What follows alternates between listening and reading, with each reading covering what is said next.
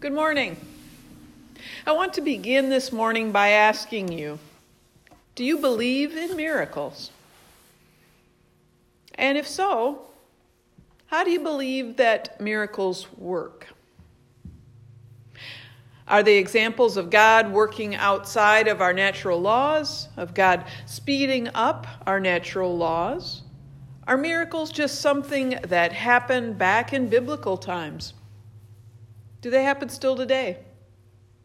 We could talk for a really long time about answers to those questions, but regardless of what you believe about the details of miracles, in that miraculous account read for us in our Gospel of John this morning, there are certainly principles that seem to offer us instruction this morning, regardless of how we would answer those questions.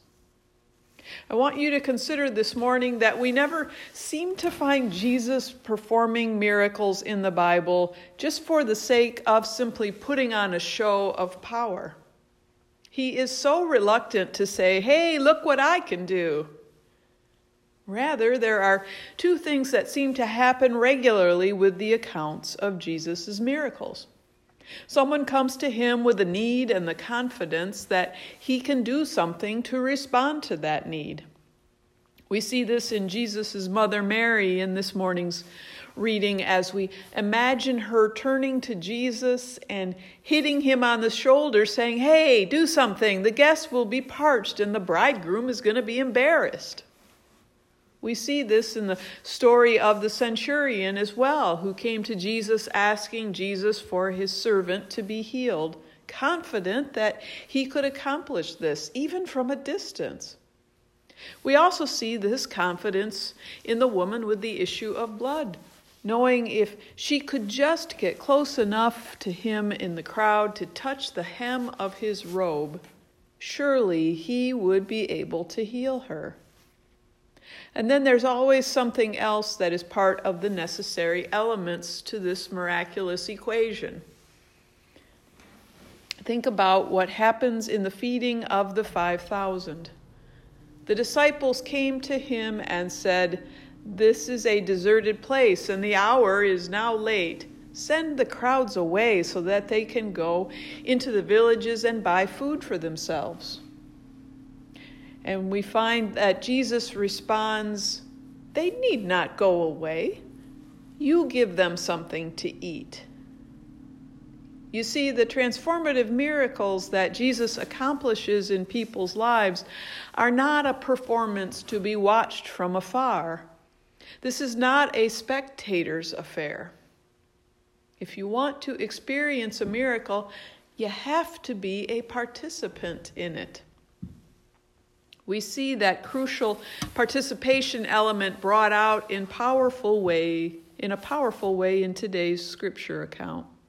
Jesus' mother shows a great deal of confidence and forthright action, not only to demand Jesus get up and act, but to push through his initial reluctance by looking at the people around and simply saying, Do what he tells you. She has faith that if they do, something will happen. She seems to intuitively know that Jesus is not the only actor in these miracles. There is always something that needs to be done on the part of those making the request. Think about it. Mary's participation in this miracle is in asking both of Jesus and of those around her, in essence, why not now? Why not now? There is no need to delay. We have a need here. Jesus has the power, and we all need to participate in it. And her asking Jesus, in essence, why not now, actually is the catalyst to drive the miracle.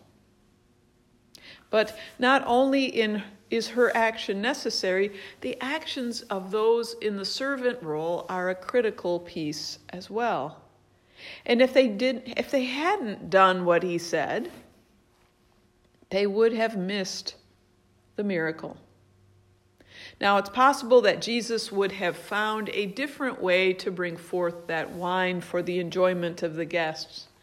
But it's also possible that Jesus would have settled on his first inclination, saying, My time is not yet come, and then moved on. Notice the simplicity of this account, how easily, how quietly, even with such dignity, this was done. He says simply, Fill the jars with water.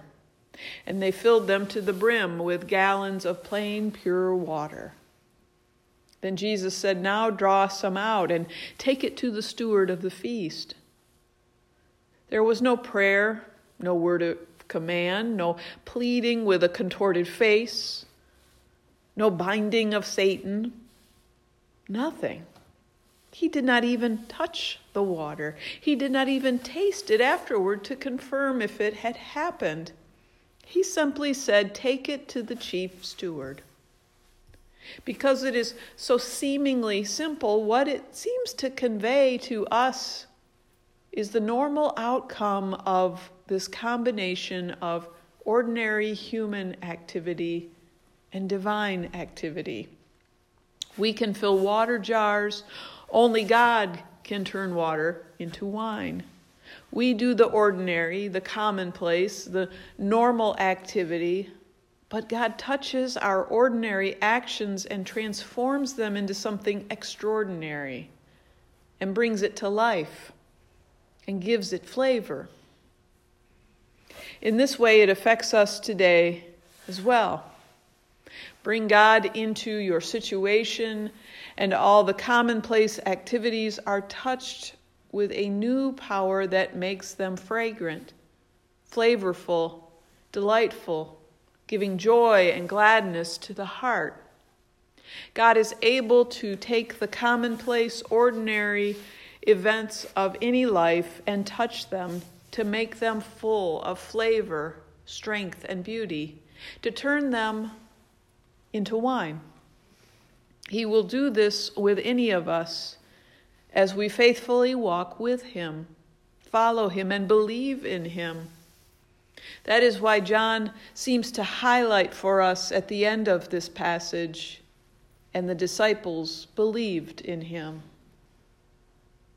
And now, more than 2,000 years later, there are still so many needs out there being expressed. And there are so many Marys out there saying to us, Why not now? And Mary is still saying to us, Do what he tells you. Do what he tells you. Why not now? We are still needed to be the servants in the miracle scene. We are being called to be a part of so many everyday miracles. Jesus instructing his disciples on the hill they need not go away, you give them something to eat. Or God instructing Moses, you strike the rock with the staff. You sign up to volunteer at the food pantry. You welcome with open arms the next miracle filled chapter in the life of this church. The list goes on. Why not now? Please pray with me. Gracious God, nudge us in a renewed way. Remind us of the Marys calling us to do what he says, calling us to participate in a miracle, waiting for our participation, waiting for our catalyst to help it to be brought forth. Remind us, O oh God,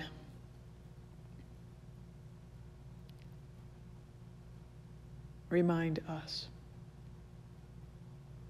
In Jesus' name we pray. Amen.